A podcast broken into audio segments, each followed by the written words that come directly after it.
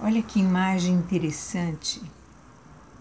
Imagina, nós estamos imersos em um oceano de energias que mantém a vida no planeta.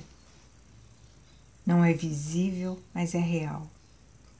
Mas também a gente está submetido a uma overdose, a um excesso de estímulo.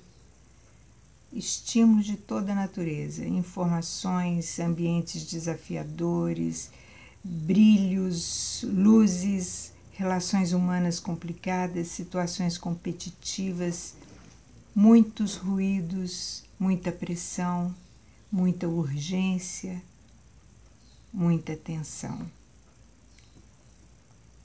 E aí nós entramos em casa e automatizados ligamos patrocinamos a continuidade desses ambientes, usando TV, rádio, internet, jornais, eventos, excesso de programação externa, é, é muito lazer compulsivo.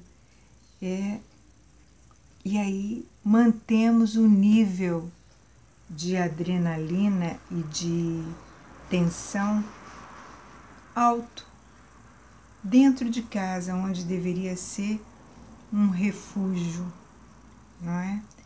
Porque existem dois tipos básicos, dois modos de funcionamento mental básicos, para simplificar muito. A mente alvoroçada, que é a mente muitas vezes usada para fugir do medo, o medo do nada, o medo de a vida não ter sentido, o medo da tristeza, o medo do silêncio, o medo de escutar a si mesmo. Então, essa é a mente alvoroçada que faz todo tipo de manobra para evitar que nós entremos em contato com a nossa própria natureza, com a nossa própria nosso próprio lugar de repouso. Mas existe a mente mansa também, que é um outro modo de funcionar a mente. Essa mente mansa patrocina momentos verdadeiros de silêncio, um silêncio fértil.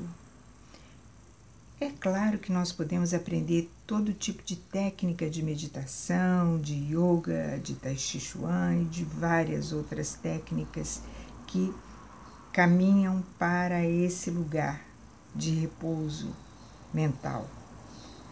Mas se nós conseguimos aprender a observar os detalhes, por exemplo, de uma planta que brota no seu jardim, de uma lagarta passeando no cimento, do planeta Júpiter brilhando no céu, inclusive de São Paulo.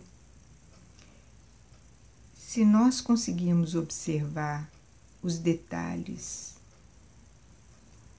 os milagres pequenos que acontecem, nós estamos cultivando a mente mansa. E é a mente mansa que nos ajuda a assimilar, a processar os problemas que nos afligem.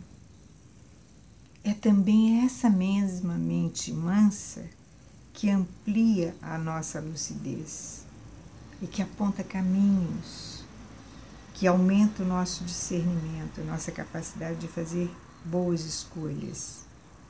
O mundo precisa da mente mansa.